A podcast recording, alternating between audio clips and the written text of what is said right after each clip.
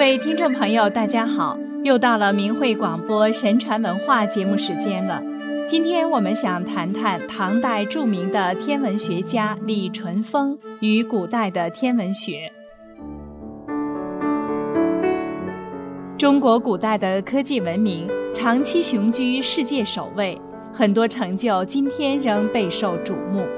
其中，中国古代天文学的发展及成果，可以说是世界天文史上最浓墨重彩的一笔。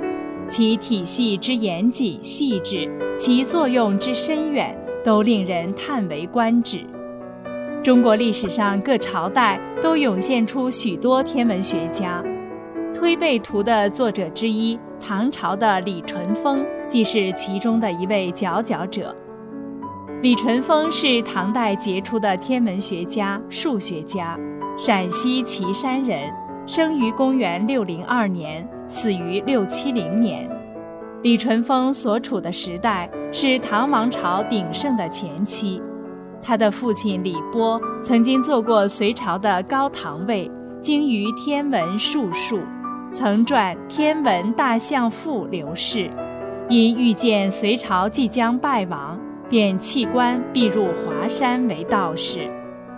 李淳风在父亲的教诲和影响下，自幼爽秀，通群书，明布天历算。年纪很轻时，便得到唐太宗的赏识，迁官太史丞。六二二年，他担任秘阁郎中，奏请编新历。六四四年，编成甲子元历。对后世天文、历法和数学的发展贡献很大。他还著有《法相志》，共七卷，论前代浑天仪得失之差，对后世产生重大影响。六四一年，他负担了编写《梁书》《陈书》《北齐书》《周书》《隋书》的总指导责任。他还为《隋书》《晋书》亲自撰写了《天文志》。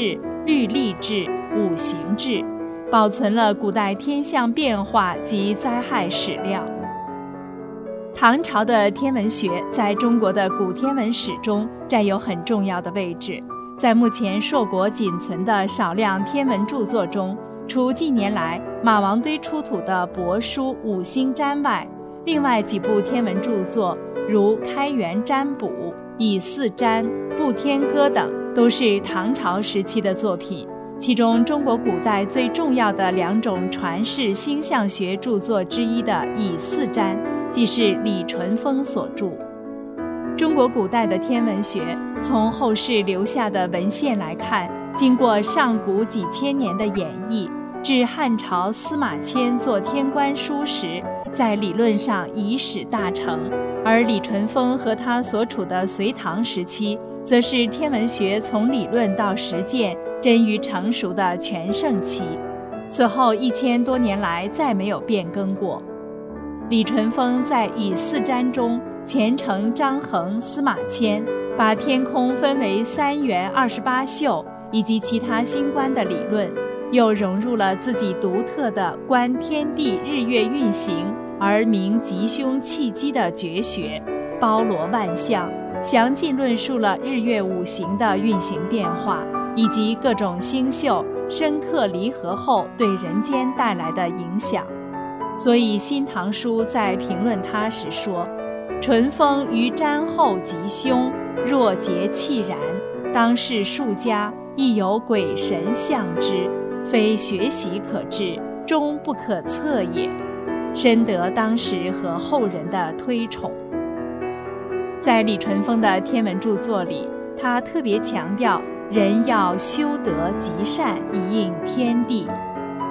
以四占第十九标题就是修德，日变修德，礼重则功；月变省行，恩从四射；星变结合，义敦临木。是以明君宰相随变而改，积善以应天也。同时强调，夫修德者，变恶从善，改乱为治之谓也。上天垂象，见其吉凶，浅告之意。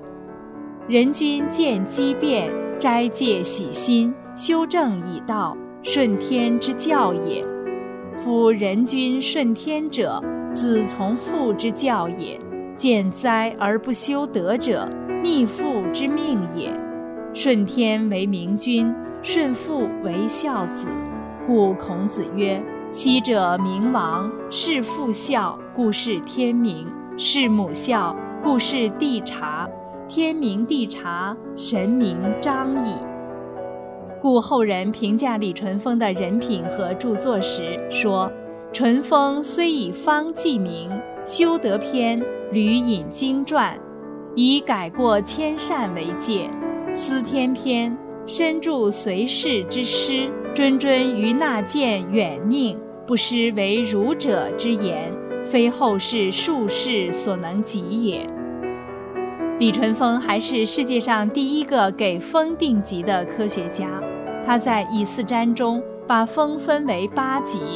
一千年后，英国学者才在以四占的基础上，把风力划分为零到十二级。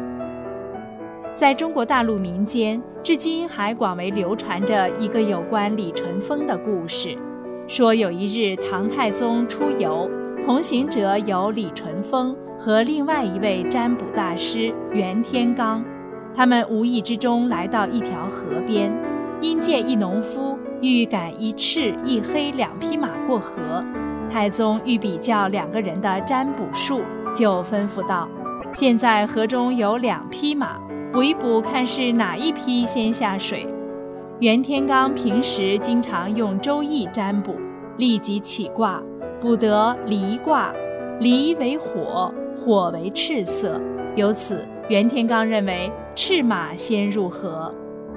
李淳风听后摇摇头，表示异议。太宗问何以见得？李淳风道：“火未燃前先冒烟，烟为黑色，所以根据元凶这一卦来看，黑马应先入河。那么究竟谁是谁非呢？”太宗极感兴趣，就传养马的农夫前来询问。